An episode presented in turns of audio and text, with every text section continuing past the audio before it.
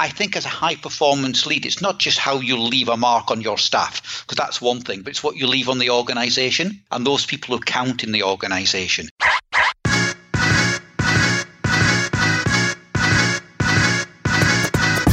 Hello, and welcome to the Physical Preparation Podcast. I'm your host, Mike Robertson, and I'll be joined on the line later today by Grant Downie. Now, first and foremost, I just want to say Merry Christmas. Don't know if that's appropriate thing to say anymore. I don't care what holiday you celebrate Christmas, Hanukkah, Kwanzaa, a holiday I don't even know. But whatever holiday you celebrate, I want to wish you the merriest of holidays. And I hope that you have an amazing holiday season with friends, with family keep it safe, but enjoy this time of year and enjoy just spending time with the people that are nearest and dearest to you. Now, normally at this point in the show, I would do the whole week that was thing, I'd recap what's going on.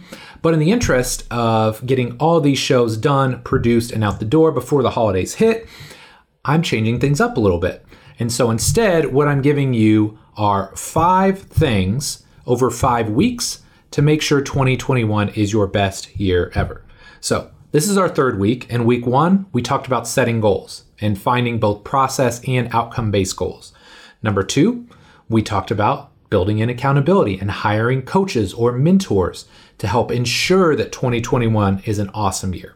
But this week, I want to talk about getting back on the horse. And I think too often in society or in life we get we get knocked off our horse and we just kind of stop right we just kind of roll over the horse runs away and we just kind of quit and i think this is something that not enough people talk about and that the most successful people do the absolute best right yeah the successful people sometimes have physical gifts or mental gifts or they just have incredibly strong character but i think the best of the best fail a lot. They fail a lot, probably more than the rest of us. And, and, what they consistently do is they don't let those failures knock them down. They don't let them knock them out. They get back on the horse and they keep going. So, you know, we talked about in previous weeks hey, set goals. Mm, maybe you're not going to achieve your goals, or maybe you don't achieve them in the time frame that you would think, right? Okay. Or maybe you hire a coach and you still don't achieve the things that you want okay, that doesn't mean you just stop. If something is important enough to you to write it down, to make it a goal, or to hire a coach, then hey, look, there's going to be failure. There's going to be adversity, and that's okay. I think too often we get just stuck or, or we we think that failure is like an endpoint and failure is just a chance for us to learn and to grow. And I think more often than not, when we see that adversity, when we run into those challenges, that's when we really level up. That's when we hit those uncomfortable periods and now we can really grow and we can see what kind of character we really have. So, kind of an inspirational little pep talk today. I don't do these very often, so I hope you enjoy it. But look, if you're not where you're at now, if you feel like you're not achieving a certain level of success or you feel like you continue to fail, that's okay, right? Just know that that's part of the process. Maybe you need to change your plan a little bit. Maybe you don't have the right coach for you. Maybe you need to go back to some of these process oriented goals and revisit them. But at the end of the day, if a goal is worth achieving, it's worth failing at a couple times to get there. And we've all heard the story of you know, Thomas Edison, I think 10,000 times he failed to get the light bulb to work. And he didn't think of them as failures, it was just 10,000 ways that didn't work. I think that's such a powerful way to look at things. Failure is part of the process, it's part of the journey. Be okay with it, but also know and understand hey, you get knocked down seven times. What's most important? You get up an eighth. All right, that does it for me. We're going to take a quick break and we're going to jump into this awesome episode with my guy, Grant Downie. Hey, friend, Mike Robertson here. And before we jump into this week's episode, I want to talk to you about something real quick. If you're listening to this show, you realize the power of coaches. Whether you're a trainer or coach yourself, or an athlete who has worked with coaches in the past, you know how hard it is to accomplish truly amazing feats on your own. And I'm no different. In fact, I've come to the realization that while 2020 wasn't awful, I'm definitely not where I want to be yet in life. And as such, I'm going to be hiring multiple coaches in 2021 to help get me back on track. But here's the thing sometimes you want coaching, but simply can't afford a private coach. After all, I realize whether it's in person or online, my private coaching program isn't for everybody. But what if I could still help you in more of a group style program? If this sounds interesting at all, my annual training group could be a perfect fit for you. In this program, we go through four three month phases of training building the engine, leaning season, athletic domination, and stronger. But the cool part of this program is that it's more than just a training program. Every month, you'll not only get a new workout to follow, but we'll also add in monthly challenges where we develop habits with regards to nutrition, recovery, and mindset to help ensure that next year is your best year ever. Trust me, I know 2020 hasn't always been kind to our habits and our routines, so this portion of the program alone could be worth the price of admission. If you're interested in learning more about the annual training group, head on over to robertsontrainingsystems.com forward slash annual. Again, that's robertsontrainingsystems.com forward slash annual. Or if you have any questions or concerns, just want to learn more about the program, shoot me an email at mike at robertsontrainingsystems.com. Okay, that's enough from me. Thanks so much for listening, and I'd love the chance to work with you and help make 2021 your best year ever. Grant Downie has 34 years of industry experience in high performance sport and has been a high performance lead for over 20 years. He spends his time now as a critical friend to sporting organizations like the City Football Group, the Premier League, and the Scottish Football Association, as well as running a mentorship program for practitioners and leads in the high performance field. Grant is incredibly passionate about the person and soft skill development to maximize the development of the skills we can't measure, but that truly make a difference. In this show, Grant and I take an in depth look at the high performance manager and how to be successful in any sort of leadership role. We cover a ton of bases, including why selling the dream is so important, why you should be focused on the success of others versus yourself, the role of recruitment in elite sport, and how to manage both talkers and reflectors. During the interview, a few key words came to mind refreshing, insightful, and wise being just a few, and I think you're going to love this amazing conversation between Grant and I. But enough for me, let's do this. Grant, thanks so much for coming on the show here today. It's a pleasure to have you on. Could you start by just telling us a little bit about yourself? Yeah, well, first of all, thank you very much for inviting me.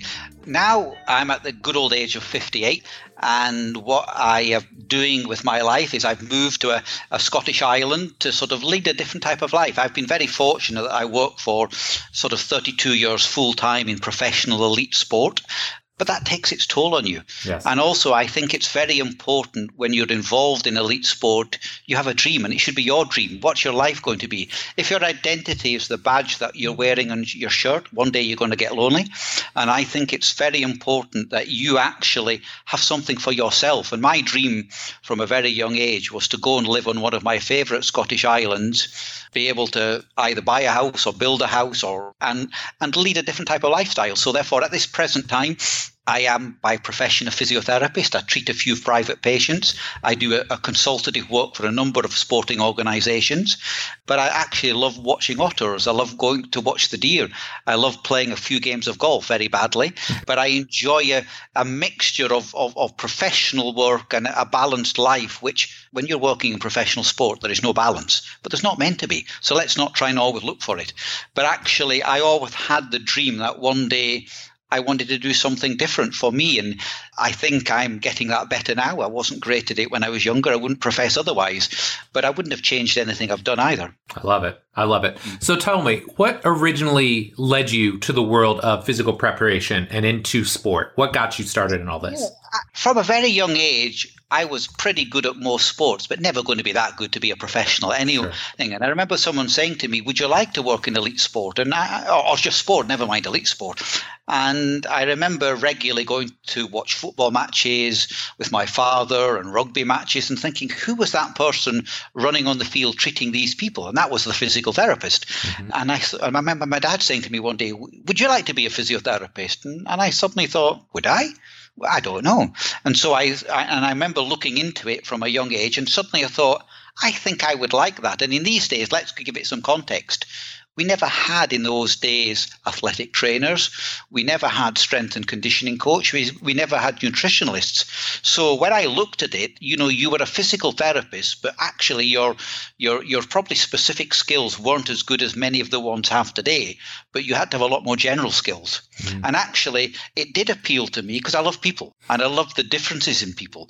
And so I was drawn to a profession. I think that could assist people to help them achieve their, their dreams through sport or even just through life. And, you know, I, I, I was fortunate to work in hospitals as well as in, in, in elite sport. And I, I loved the hospital environment because you know it was serious you know you dealt with some people who were dying which is you know not very nice to see but actually you had a chance to maybe improve their quality of life and that really put a print on me that when i went to sport however serious it was tearing your cruciate ligament it wasn't life or death. Sure sure. So talk to me about your career path because as you alluded to 32 years in elite sport how did you get started? And then just walk us through some of your positions some of the stops that you had along the yeah. way because uh, unfortunately a lot of young coaches and i've interacted with them think oh i graduated college i did an internship great i'm going to be in the nba or in the nfl in two or three years. And it doesn't always work like that. So talk to us about your career path. And you and listen for a start it. Does it do, doesn't work that way and i don't think it should. Yeah. Because i think people are rightfully in a hurry to get someplace, but are you then really prepared for it? And that's the question, because once you're there, you've got to deliver and you mm-hmm. better be ready for it. So I was, listen, when, once I qualified as a physiotherapist, I worked in what we call is the NHS, which is the National sort of Health Service in, in Great Britain, in Glasgow. And I thoroughly enjoyed my time there. But in the, in the meantime, I volunteered to work in, in sport like rugby and football. And actually, I didn't even get paid at those times. And I can also remember in my third year with the rugby club I worked at, they were that pleased with my work. They paid for me to travel to their mm. to their training venue on a bus. And so I got a bus pass for a month. So that was my that was my salary over three years. But I worked there three nights a week. I worked every Saturday, occasionally Sunday with players. I did lots of self learning. I wanted I always wanted to go and watch how other physiotherapists did their work. And again, just to give the audience some connection, remember physiotherapists in those days did strength and conditioning. Yeah. By the way, we weren't very good at it. I hasten to add. we we thought we were, but we weren't. But you know, we we we we had to do a lot more than just being a physical therapist you know so i got into it that way. Then again i often used to volunteer in my holidays to go and do different work projects. And I, one of them was I, I volunteered to go and work for the english football association in a rehabilitation centre that just set up. And this was in a place called lilleshall so the fa had set that up. I volunteered for a week and i didn't know they were looking to take on another physio. And at the end of the week the head of it just turned to me and said we quite like the way you work. Would you come and work here? And i was astounded because i wasn't experienced enough. I didn't think i was good enough but I suddenly thought, listen, take the leap of faith. You're not married. You've got no connections to Glasgow where you're, you're working. Go and work somewhere else and try it. And I did. But, and I was out my depth. I wouldn't pretend otherwise. But I knew I was out my depth. And I don't think that's a weakness then because I knew where to look for answers. And yes. I was going back to my room almost every night thinking, I've got a new injury to look at. What am I going to do? I would be looking at books. I would be phoning people. Again, remember in these days, wasn't such things as the web. You couldn't look things up. It was book based. But I wanted to learn. I had a passion to again, I wanted to get what I call not injuries better, that person better. And actually, you know, I wanted to look at so many different ways. So the physiotherapist in those days would almost pick the player off the field, maybe take them to the surgeon for surgery. Then it was your job to get them back to performance. And so you had a big job. And I did that for about eight years thoroughly enjoyed it. And then one of the clubs who I did a lot of work for, Glasgow Rangers, invited me to go back and be the head physio. And at first I said no because I didn't really know what the job was. And then once I got to speak to the manager, we were the first club in the UK to decide that me as the physical therapist wouldn't run on the field because I didn't think that was my area of expertise. I was far better in the gymnasium, rehabilitating the players, doing the strength and conditioning. And actually, when I sold him my idea, he said no at first too. And then he came back to me three months later and said, I've been giving this some thought. This will work. And cut a long story short, I think it did work. And I spent nine years there with three different managers. The last manager, and again, and it's worth talking about, I didn't really get on that well with. And I stood up and I fought him. And physical therapist or head of performance fighting a head coach, there's only one winner. And right. rightfully, I got sacked. you know, and that's good. It's good to be sacked because actually it makes you realize you're not as important as you think you were. And actually, you need to reflect on your style because this is a young head co- coach who probably I was a little bit intimidating. And I used to go to him, this is the way we do things around here. Well, how foolish was I? Right. Because at the end of the day, when you meet a new head coach, you've almost got to form a rapport with him. How does he want things or she want things done? Hmm. Because it's not just about you. So he sacked me, which again, I thank him for now. And I still speak with him because I've got no problem with it. He, he gave me a favour. He, he just reminded me of you're not as important as you think you are. I then went to Middlesbrough Football Club as head of sports medicine and science for the for the first team and the academy. So I was, but again, but I was a hands-on clinic, clinical person. And I worked there for eight years under what four managers thoroughly enjoyed it. And they, as the club, they they went into a little bit of decline. And as a result of it, I was asked one day to go and see the, the sort of the, the sporting director or the chief executive of the club. And he just said, Grant, we'd love you to stay, but we'd like you to take a 60% pay cut. And I said, Well, can I think about it? And he went, Yeah. And I went, Well, the answer's no. you know, I've got some pride. Or, or right. I said to him, I will do it if I can work 60% less hours. right because I, I'm not prepared to do it. And I suddenly thought, no, that you've got to sometimes have your principles that you will not budge from. And I was again, I left that job having done probably then about 25 years in elite sport, thinking I'm quite happy to see what's out there. And I was fortunate enough to be approached by the City Football Group, which is Manchester City, to see would I be interested in going to help them with their first team. And actually, again, I said to them, Do you know something? I don't know if I do, but actually, I notice your academy is growing and you're looking for a, lead in that. And, and they said, Well, listen, if you want to apply for that role, we'd be delighted. And they did a proper recruitment process. I wasn't given the job, and nor should have been. I, you know, no one should ever just be given jobs. You should have to apply for them. You have to shoot, see if you're a fit and they're a fit. And cut a long story short, I had three long interviews, and then they did offer me a job, and I was delighted to accept it. And I was fortunate to be there for eight years in, in, in, in very different capacities, doing different things. But again, it came to an end when I decided this time to end it. And the club were great with me because, and they even said to me, listen, you know, we would like you to stay. We'll offer you a new contract. And I was like, it's not for money. It's because of my life choice. And they were actually grateful. And they said, fantastic. Will you still be a consultant for us like you are now? I'm delighted to be a consultant for them now. But they realized they, I, uh, I could have probably got a lot more money to stay, but sure. it wasn't about money. It was about my time of life and wanting me to spend more time for myself because you know better than anyone when you work in elite sport you know someone else is really buying your life and mm-hmm. everything else you know we say our families come first and we like to think they do but sometimes in elite sport i'm sorry they don't and it's sad and yes. and, and maybe maybe we need to get that balance better but i spent time there and then the last two years i've been I've, it sounds like I've done a lot of work just in football, but I also was fortunate enough to work at Olympic Games, Commonwealth Games. I've done some different work for national governing bodies like Cirque Soleil in America.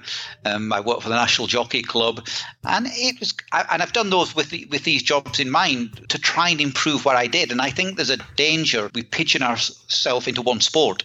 Yes. And the only way you broaden your horizons is by looking how other sports do things, not just at your own sport. And, you know, my quest for knowledge has never stopped because, you know, I realize now after 34 years how little I knew and still how little I know. Yeah, I love it. So I, have got a follow up to that because this is really intriguing. So you got offered a position or you got offered to apply for the first team position, yet you asked for an academy position. And most people yeah, would think of that as totally backwards. So what made you do that?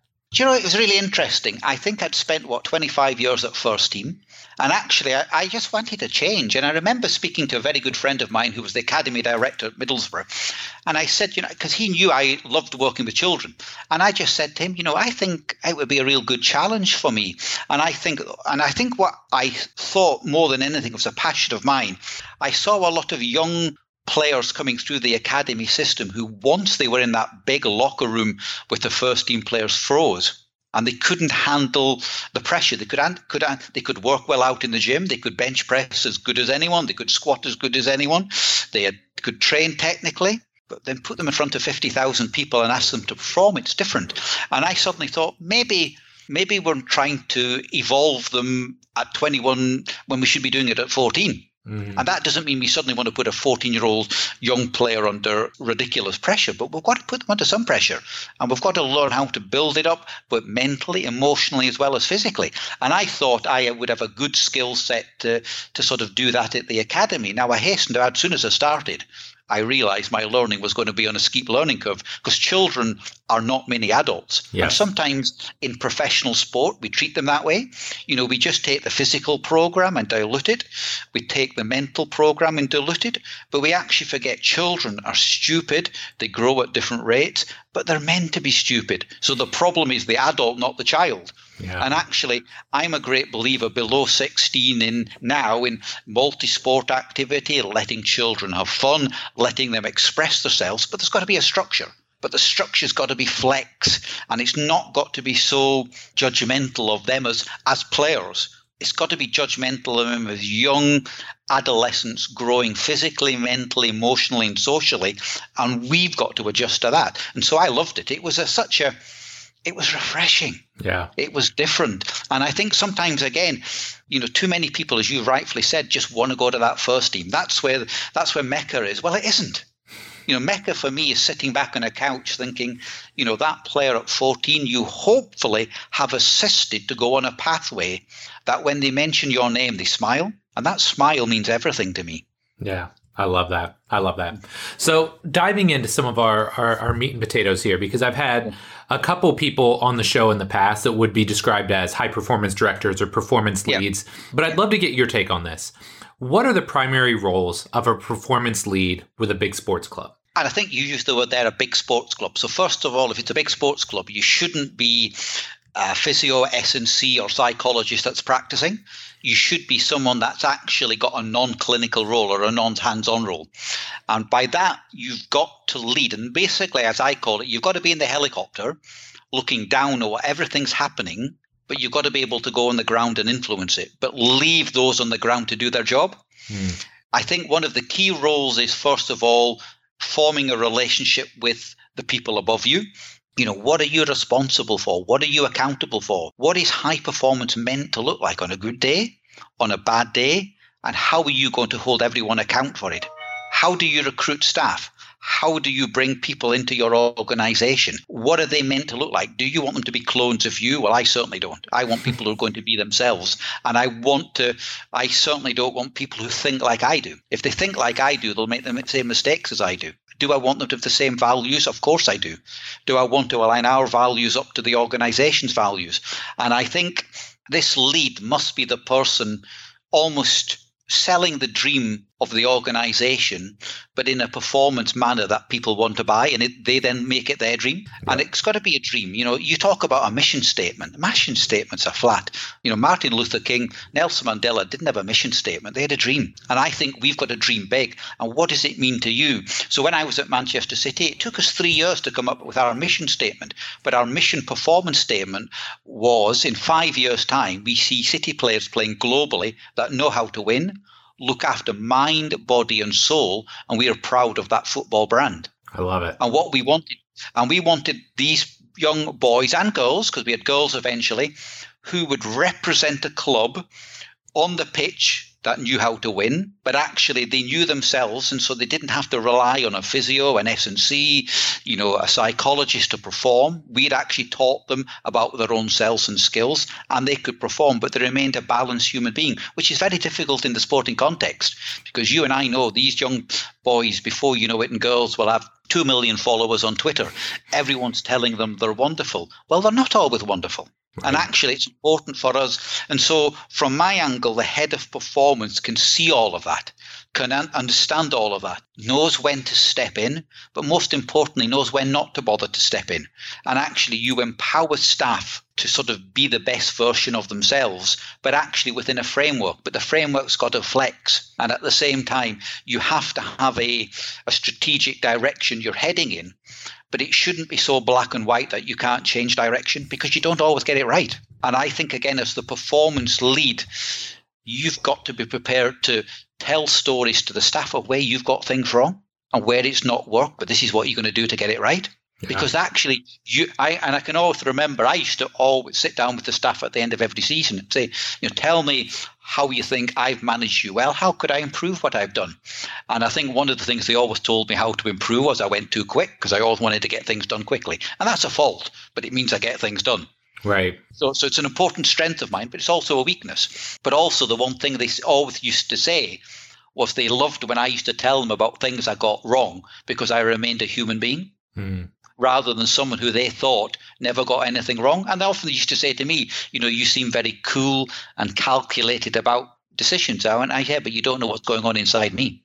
Right, right. And I think so. so no, no. So, so, so I'm interested. Like, just taking that point, what are traits or skills that you feel like separate good ones from great ones because you you're not just doing this yourself you've interacted with others you've mentored others so what are the skills or the traits that help delineate a pretty good performance manager to a great one i think and it's a great question i think the great ones seek clarity in what their role is what's expected of them from the organization they're able to then disseminate that to the staff who are working for them without actually putting them under pressure to think, you know, if you fail, I fail. It's not about that. It's about going on a journey.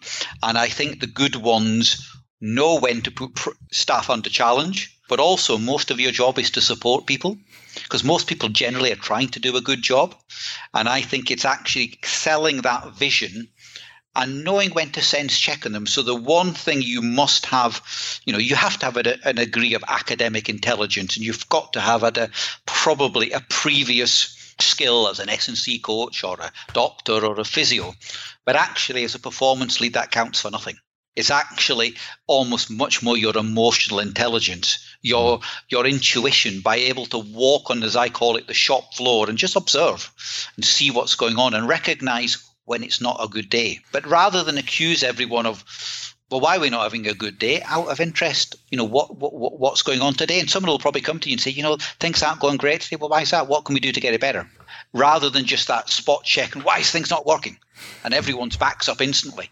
And I think the great, but at times you've also got to have.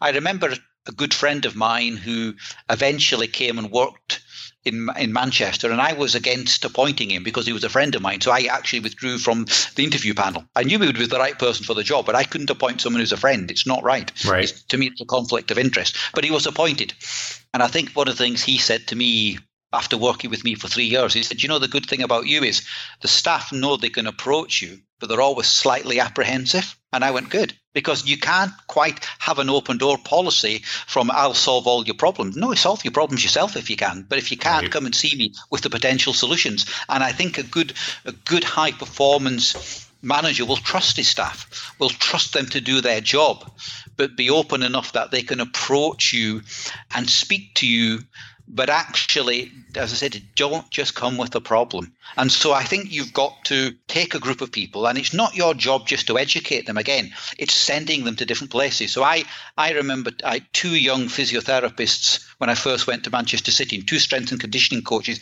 who had only ever worked in academy, had never sat in a first team dressing room, never actually seen what it was like to see a first team coach almost have a go at a player and ask that player to go out and perform in front of 50,000 people. So my job was to see could I arrange that? I could tell them about it, but unless you've actually sat in that corner and seen what it's really like, it's it's something to experience. And so my job was to try and facilitate visits to to to help their education. But again, and this head head of performance for me must ensure that each person has a development plan.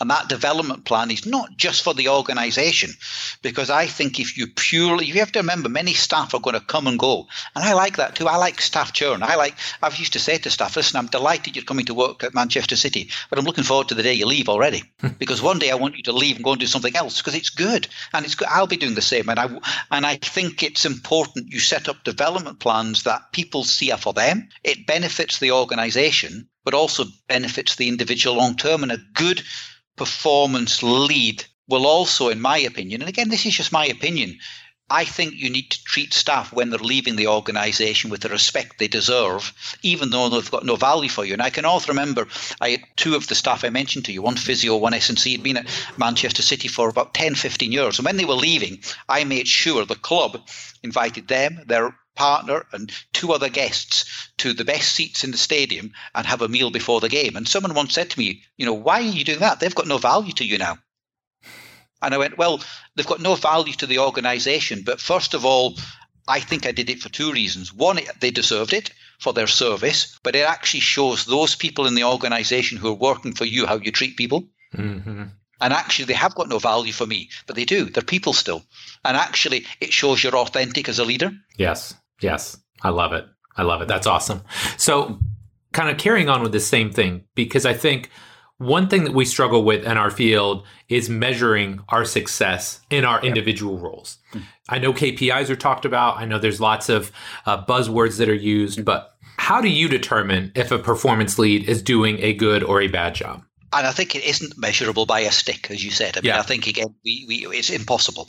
I think what you've got to do is you've got to take some general KPIs, and I think what you've got to do is you've got to speak to the the head coach, probably the the the, the head of the organisation, who's looking maybe the general manager, whoever you report to, and ask them what do they see success for this person, and it's probably the success of others, not them. And so it's, for example, do you decide on, let's say, player availability to perform? And we could do that, but if, if but as the head of performance, if I don't have a say in who we're recruiting, I really don't that want to be one of my KPIs. Because if the club are then recruiting all bad athletes, they're all going to get injured. so why should I be judged on that? But if I'm sitting in recruitment, then I should be. And I think what you've got to do is you've got to agree a set of criteria, and it's not one, it's a combination of things. And it could be, you know, and the one thing we don't do very well these days, we don't often ask our athletes or our players, what do they think of the staff? And I think we should. And that's not to be, hey, I want to be buddies. I've never been I've never been friends with one player I've worked with. I've been friendly with them all, but not friends. There's a big difference. Mm-hmm because you've got to get to know them, but they're not friends because you're going to make. I had to make decisions that are going to maybe cost them twenty million dollars. You can't, you know, you don't want to make your best friend lose twenty million dollars, but you might have to give that information. So I think the key: what does the organisation think a, a high performance lead should look like on a good day? What does it look like on a bad day? What does it look like on a good year?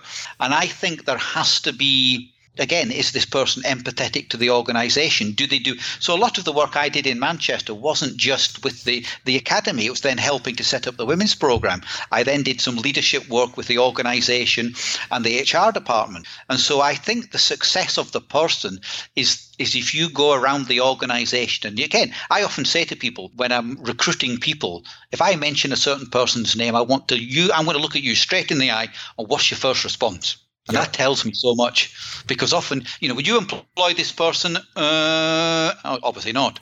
Right. You know, rather, yeah, straight away. Well, you know and i think it's that and, and again you know i think as a high performance lead it's not just how you leave a mark on your staff because that's one thing but it's what you leave on the organization and those people who count in the organization and i think again if we try and measure that we would fail but i think it's the mark and and the systems you leave behind i would like to think if i went back into the academy where i worked the systems have evolved and have changed. I do. I don't want them to be the same as I did two years ago, but I'd like to think I've run the 400 meter race and I've run the first baton and put it in a good place for the next person to take it further. But I hope they take it further and I hope they change it too. I love that. So, one thing that I think every leader struggles with is getting everyone on the same page or getting them to buy in. And it doesn't matter whether you're a small business, a big business, working for a large sports team or organization, getting everybody on the same page is tough. So, as a high performance director or as a performance lead, how do you go about getting everyone rowing in the same direction? Again, great question, and it is difficult. So let's not pretend otherwise. I could just tell you, do it this, and it works. Well, it's not quite as simple as that by a long way. But I think what you've got to do, it starts with recruitment. So if you're in a position you're going to bring new people into the organization, you know, you're going to look for a certain skill set. And, and I think the interview process is so important because often it's done badly by high performance directors because what they do is they interview and appoint. I would never, never do that. Now, don't get me wrong, I'm involved in the process, but I usually get a minimum of 20 contacts with other people who I trust their opinion. And so, for example, when I'm, let's say I'm interviewing you for the role in, in, in, in, in, in the job, I would get my PA, who is a highly intelligent female who's got emotional intelligence to show you around the facility. And someone's opinion I totally trust it's amazing the number of people don't even speak to her because she's just the PA. She's not important. Mm. She's the most important person. She runs the department. Right. I just tell her certain things what to do. So it's little contacts like that. I would get you to go for lunch with the staff who you're going to be working with, and they might turn around to me in person, didn't speak much, don't think we'll get on with them. So I try to trying to form an opinion of that that person, and so that's how you bring in the, in my opinion, the right people who who are going to think differently to you but have the same values. But if you've inherited staff, that's different, and they're the harder ones. And I think again, you've got to sell them you've got to sell them the dream of what you're trying to achieve, how how much they can contribute it, and how it looks on a good day, but most importantly, how it looks on a bad day. Mm-hmm. And it's a bit like I often say to people, language is important. If you tell me how you're going to help me and how we, how it's going to benefit you, and I'm going to do this, I don't like the word "I." It's about we. So let's start turning terminology. You know, I've got the athletes really strong in, in, in, in the gym. Now now the coach has got them. He's not making any difference. Well, maybe your strength training's got no correlation to what he's doing. So you've obviously not connected. And so I think again, you've got to get everyone to understand the coach's dream, his philosophy or her philosophy, and you've got to then get people to see where they play in it. And I'm a great believer in giving people opportunities. I'll be honest with you. In my professional career, I've mo- I've, I've sacked five staff because ultimately they weren't rowing the boat in the right direction, but they weren't sacked immediately. Because first of all, I question myself: Have mm-hmm. I given them the right instructions? Have I actually explained myself properly? Have I given them a development plan and supported them enough? Now, if after a year that's not changing and it's detrimental to the organizations, they shouldn't be there. And some of them, some of them stop rowing themselves automatically and go and get another job because right. it's not for them. And does everyone who's worked for Grant Downie say he's the best boss? He's been brilliant or what he is? Of course they won't. Some people are not going to like me. That's but but again, it's a high performance league. You've got to accept that. You're not there to be liked. You're there to be respected. It's a bonus to be liked. Never been my priority to be liked. It's to be to be honest. And I think what you've got to do with these people is take them on a journey, but also as the high performance lead. What may be very obvious to you, having done the job for 25, 30 years, to a young graduate of only three or four years qualified, it won't be obvious. And so sometimes you've got to be an understanding of what were you like at that stage Yep. And go back and try and remember that because it's so important to remember we're all at different stages and actually we all see the world very differently. And I think it's important to show that empathy, try and have, you know, I'm a great believer. Again, one of the hardest roles in the high performance te- as the leaders, you've got to have time for people when they require it. But sometimes people can be too demanding. And so I often used to say to people, I'll have time for you, but it might be six in the morning tomorrow. And they were like, I don't get up at that time. Well, I do, but I've got time for you. So it can't be that important if you don't have time for me. Ah, it's right. not that important, Grant. Well, you go and deal with it then. Or, you know, I can see you at nine o'clock tonight when I've finished. If you like, I'll phone you on the way home. Gee, I want to put the kids to bed. So you should, but is it important? Yeah. And and the, when it's important, people will see you. And I think you've got to form that lead that that that people can see you're investing in them. Yeah. But actually, if they're not prepared to invest in the organ, you know, you get some people what I call they're maliciously obedient, which means you've got to suss them out. Grant, that's great. Yeah, have high five. I'm going to do that for you. You're the best thing ever. They go and do something completely different. And you do. So they're maliciously obedient. You know, they're the silent saboteurs. They quietly go about data. But you can, again, if you walk the shop floor, you see how they engage with the athletes, you know, you suss them out and then you've got to pull them up on it. And you've got to say, by the way, you know, what have I just witnessed? And they're like, well, well, you tell them, and you've got to be quite direct. So, you know, I can be very empathetic, but I can be very direct too. And I wouldn't do it in front of people, but I'll be the one who will take them into the office and say, you know, what I've seen isn't good enough, and this, you know, I want to see better. How are you going to change it? Yep, yep, I love it. And I think one thing that you mentioned maybe not directly but i think is is of critical importance again if you're in any kind of leadership role is this idea of setting expectations and yeah, I, I know this is something that a mistake that I've made in my gym setting where if you don't set an expectation clearly, and this is hard, especially when you're young, it's hard to, to look inward and say, this isn't a them problem right now, it's a me problem. And starting with yourself first and saying, hey, if I don't set a clear expectation, how can I expect them to follow it? Then, like you said, if you do set the expectation and they don't change or they don't evolve, then it's a them problem. But I think that idea of setting expectations and being clear in that first and foremost is such a critical piece to getting everybody on board. Oh, listen, it's 100% right. And the, where I got it wrong early in my career is I would have just said to you, listen, Mike, this is what I want you to go away and do, go and do it. And you would go away and do it. That's not the way to do it. What I would now say is, this is how I see it. Tomorrow, I want you to come back and tell me how you're going to do it. Mm, I like what that. I want to see is your interpretation of it. And that's where I went wrong. And actually, because it's amazing the number of times I thought what I had said had got through. Then when it came back, it was like, did I say that? So again, it taught me the power of importance of actually sometimes, you know, to be clear, this is what I meant.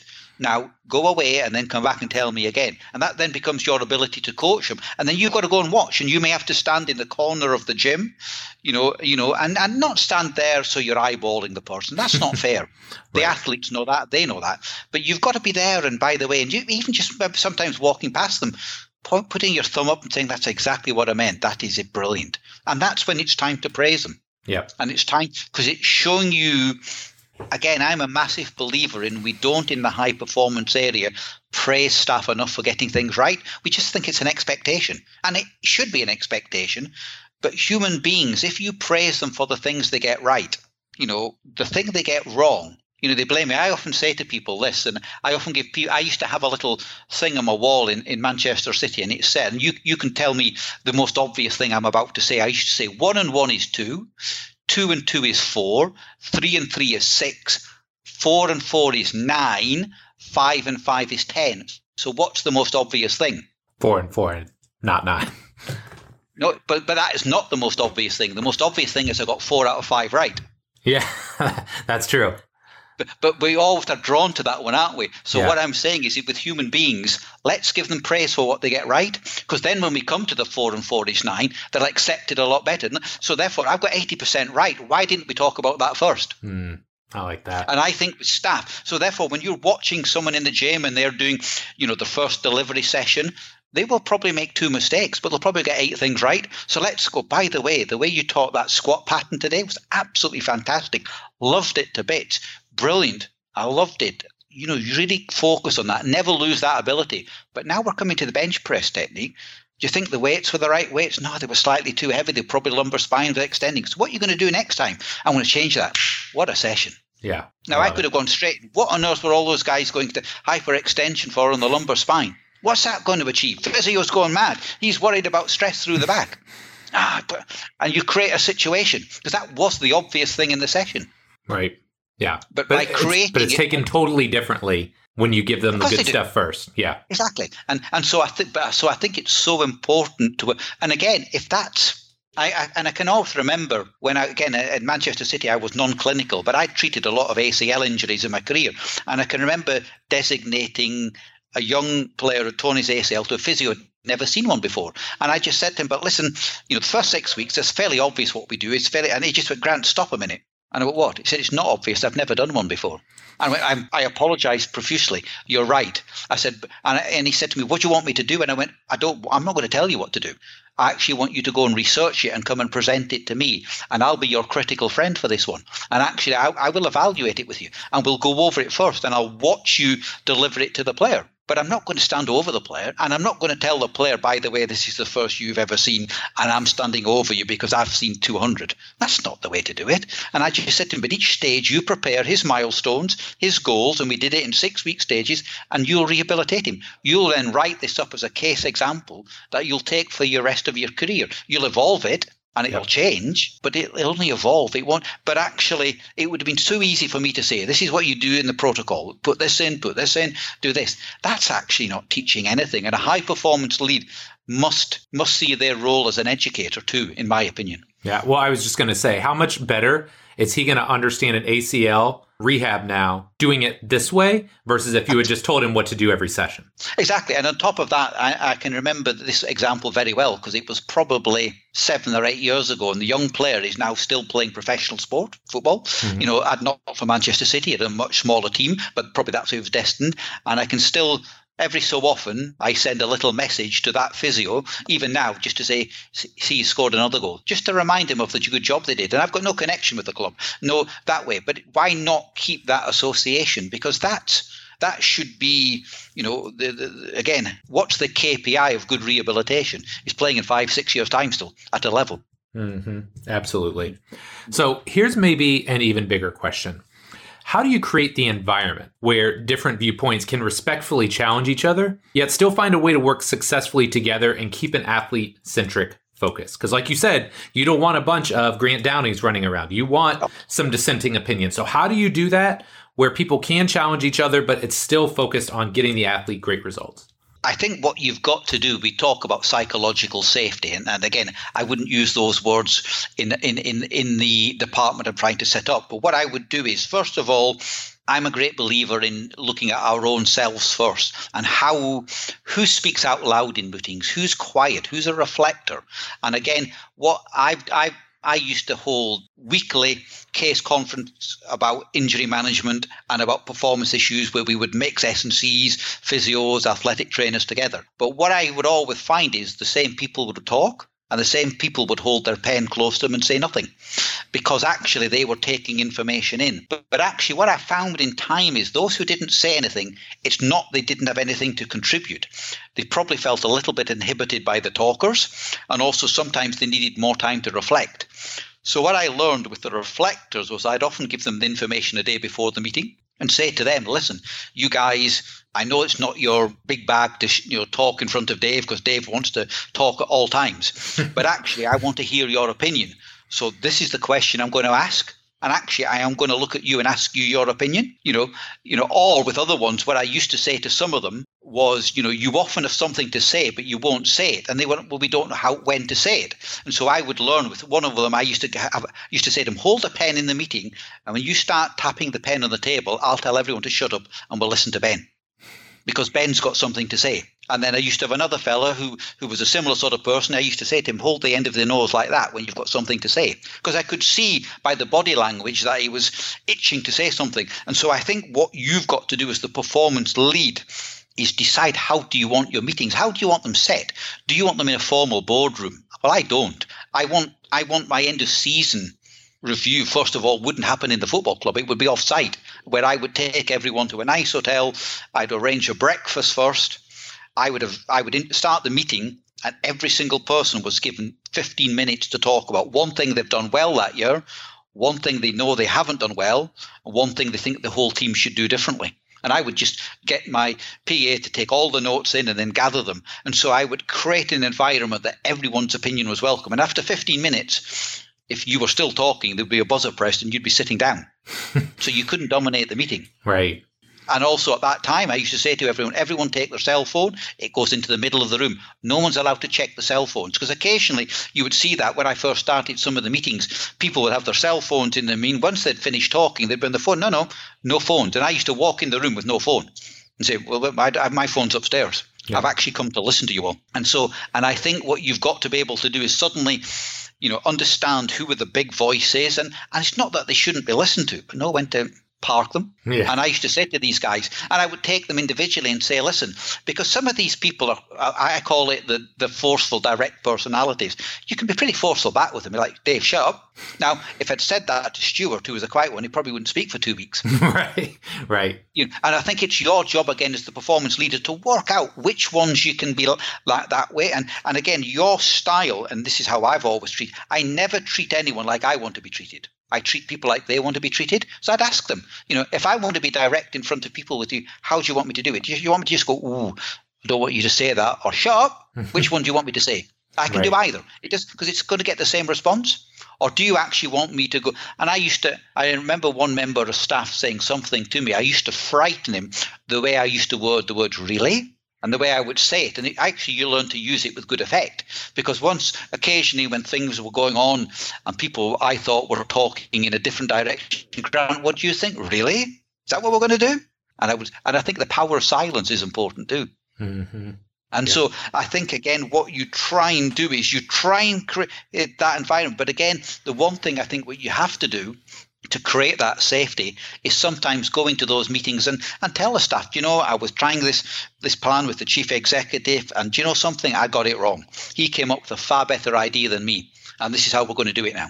And so, and again, I think you can admit your own. Not, not so much just mistakes, but normal mistakes on the journey, things that haven't quite gone right. And you can't share them all with the staff, but you can share some to show them that you're a human being and what you've learned from them and what you expect others to be like. Yep. I love it. I love it. Okay, I'm going to put you on the spot here. What's mm. the most difficult part of being a performance leader, a high performance director? It's lonely at times. and when I mean but it's lonely, you've got to remember you can't disseminate all information to staff. You know certain things. You may know the head coach is going to be sacked in two weeks' time. You can't tell anyone, you know, because the chief executive's told you to ready to do this. And at times you know you, you you have very little time for yourself but i think that's right because of the position. You know you're having to deal through others. So your own development is through others. You know so if you again if you're not such a good performance director you're looking for your next job because you're always wanting to go up the ladder. Right. but actually i think you know the, the the the hard part of the job is is you know you sometimes have to divide yourself among so many people. But it's it is part of the job. The hardest really bit is when you've got to move people on. You know i remember one young man I moved on from a position and I'd known him for 24 years. You know, I'd, I'd actually been his physical therapist when he was a professional player, and he was now working as a as a physiotherapist. And you know, I knew it was the decision had been made, and I did. It wasn't the good news is, or the bad news, whichever way you want to do it. I knew this young man was going to. It was time to, for him to leave the company, but it wasn't just my decision. It was my decision because I recommended it to the board, but the board have to pass it. And I can remember when I made the decision, and then and again, HR said they'll deliver the news. I went, no, no, no, I have to do that because I've made the decision. And this person, I knew his father, I knew his wife, I knew his children. You know, it, it, it it's terribly lonely. It's you know, I, I, lost a lot of sleep over it. I still I still think about it now. and it happened yeah. five years ago. You know, but it was the right decision. So don't think I don't think it wasn't the right decision. It was 100% the right decision. But I can remember facing him, and he looked across the table. He said, "Before I leave, I need to know: Did you make the decision, or did the company? Because the company, well, I could maybe forgive you." And I went, "Well, I can't tell you it was the company. It was my decision." But I had to seek clarity. But I can't lie to you and say the company have got they had because they haven't. It was my right. decision. And so that part of the job is very lonely because who can you talk in the company about that before it's occurring? Nobody. Right. You know, and that is to me the hard. That's for me is that some people probably find that quite easy. I don't. Yeah.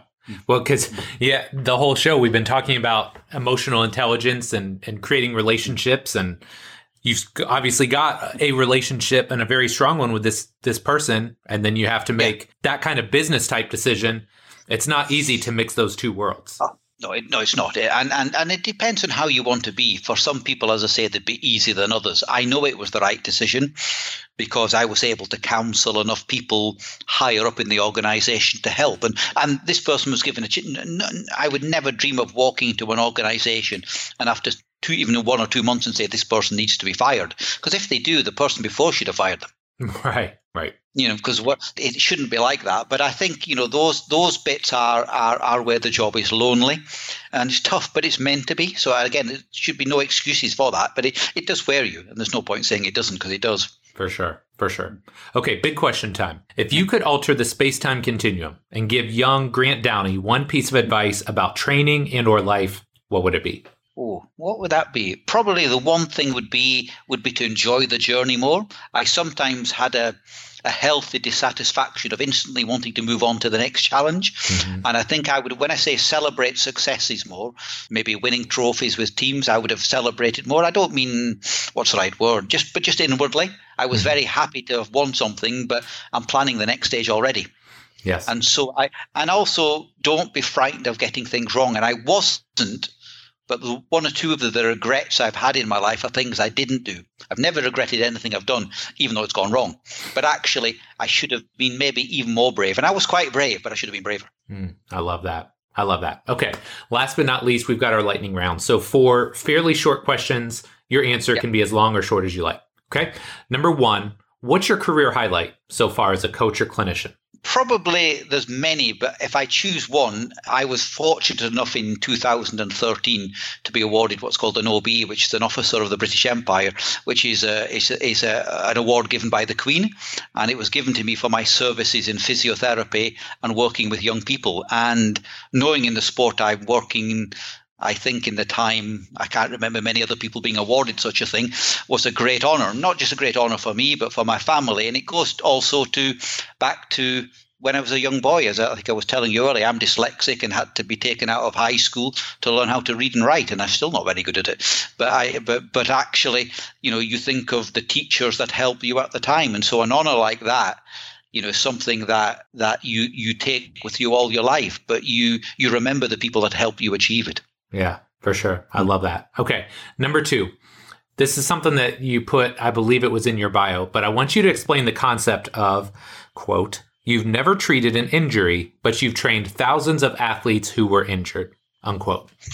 Yeah, I think that to me is all about we physios, and I think S&Cs fall into the same category at times, we pigeonhole protocols too much rather than looking at the person. And I think, you know, every injury has a, a mental and an emotional brain attached to it.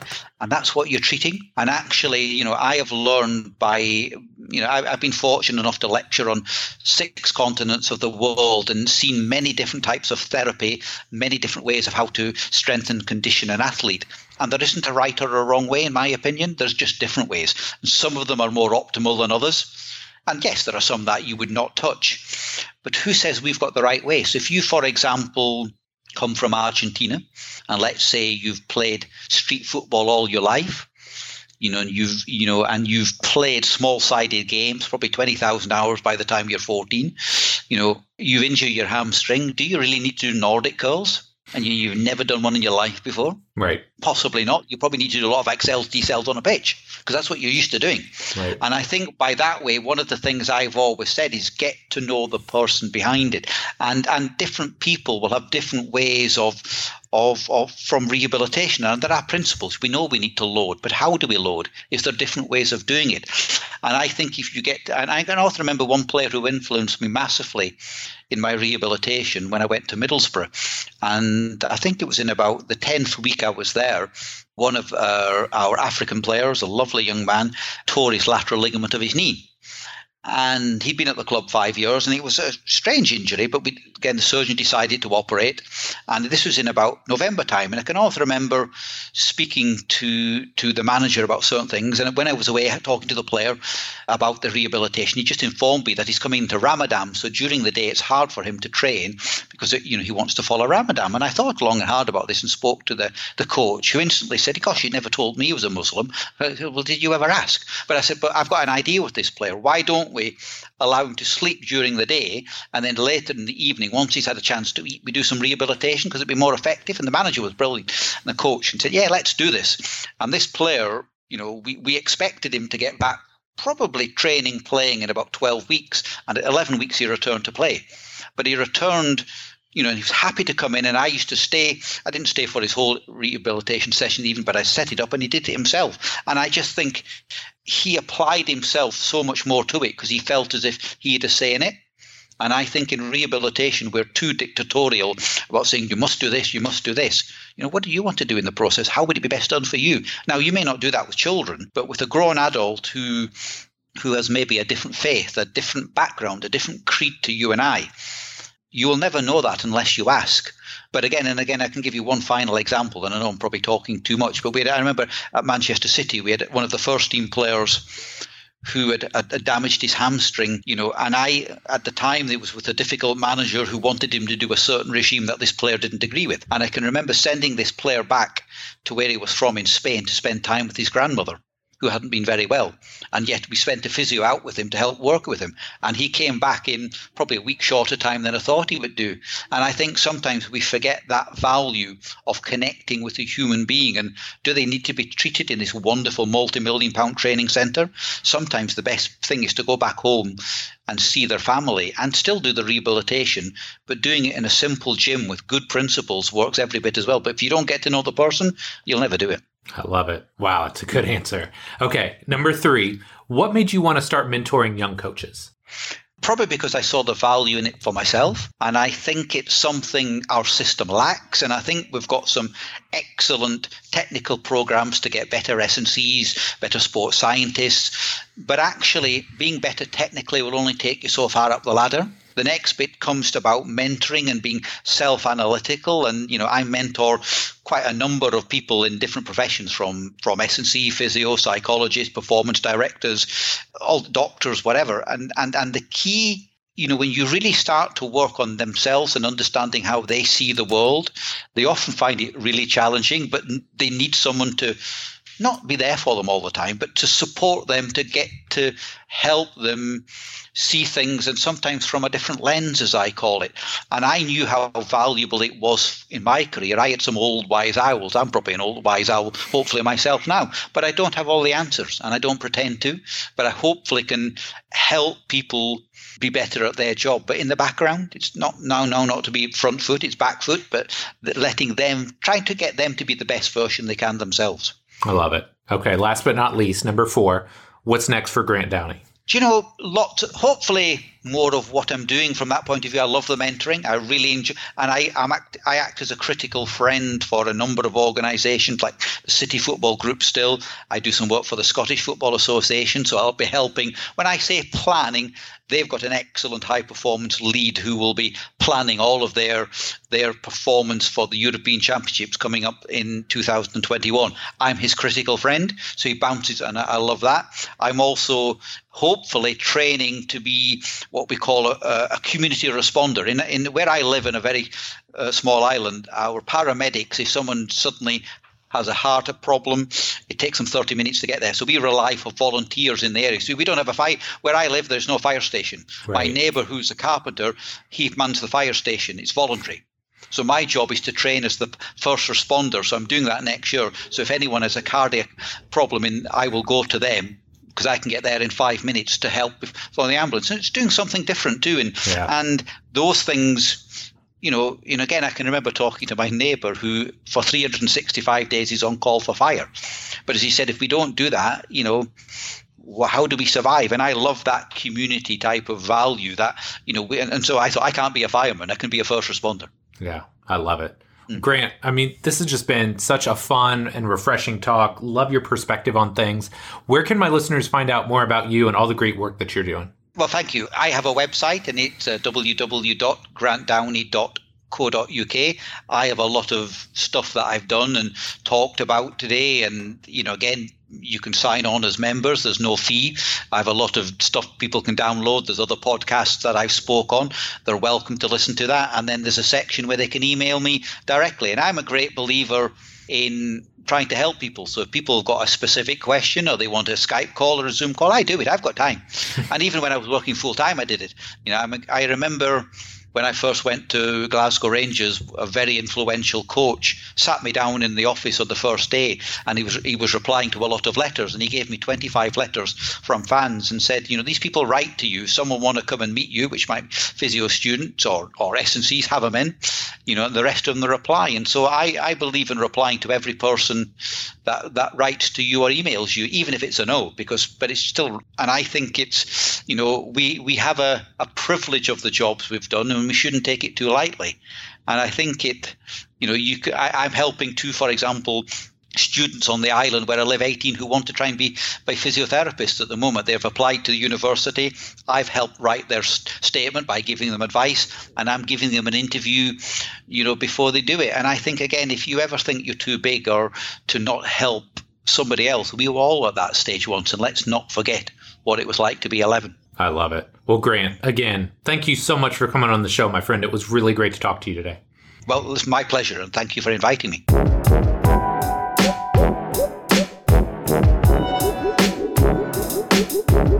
All right, my friend, that does it for this week's show with Grant. Sincerely hope you enjoyed it.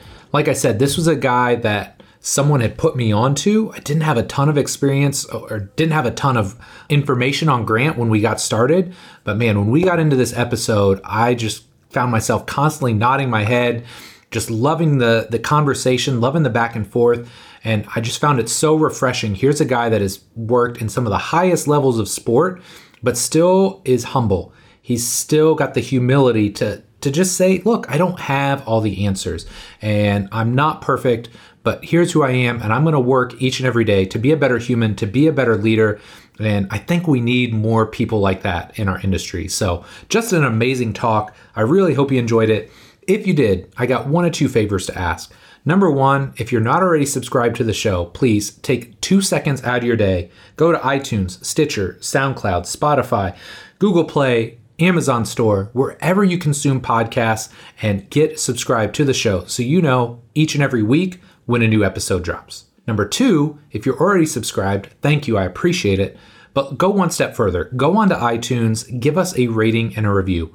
This is the most surefire way to make sure new trainers, new coaches, new rehab professionals find the show and get exposed to the amazing people that we have on here each and every week. You know, my goal is to make our industry a better place, and I think the more people we can put on to the podcast, the better. So, my friend, as always, thank you so much for your support. I love and appreciate you. Merry Christmas, and we'll be back soon with our next episode. Take care.